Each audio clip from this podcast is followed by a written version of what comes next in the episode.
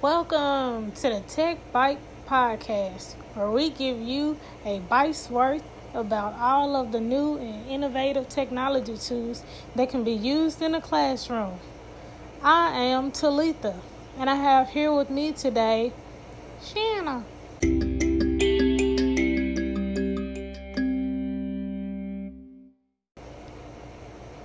Today we are we will be talking about our two favorite ways our students can create videos in the classroom. Gone are the days of students giving a boring oral presentation to the class. Now, students can give a report while standing on the moon using green screen or create an animated story to summarize a story. That's right.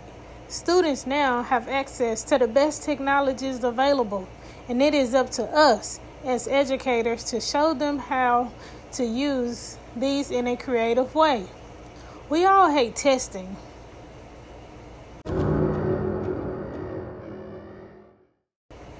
This is a fun but educational way for students to show their understanding. First, we have Seesaw. Now, Seesaw is a portfolio app, not necessarily a video app. Students complete digital activities through Seesaw or by amp smashing with other apps and post them to Seesaw. Parents are notified and can see their children's work from the Parents app. Students can record audio, video, and what is happening on their screen. Instead of students solving a math problem or a worksheet, they can record their annotations and explain their thinking while solving the problem. This allows for the teacher and parent to really hear and understand where the child is at in their learning. Instead of a boring book report, students can complete a book review using emoji ratings and describe what the book is about and why they like it. Students can upload anything that they have created on their iPad. This is definitely one you should check out.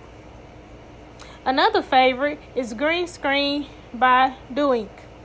Now, this app does cost two dollars and ninety-nine cents, but it is well worth it. Do Ink allows you to replace the green material with an image of your choosing. Students could be standing on the moon in the middle of a dinosaur diorama. Visit other countries. The possibilities are literally endless. The best thing about Do Ink is that it is so easy to use. Add your picture, add the camera, and film. There you have it, folks. These are two great apps that we definitely recommend you check out. Do you have a favorite app or website? Feel free to share it with us at I D T Memphis on Twitter. Go Tigers!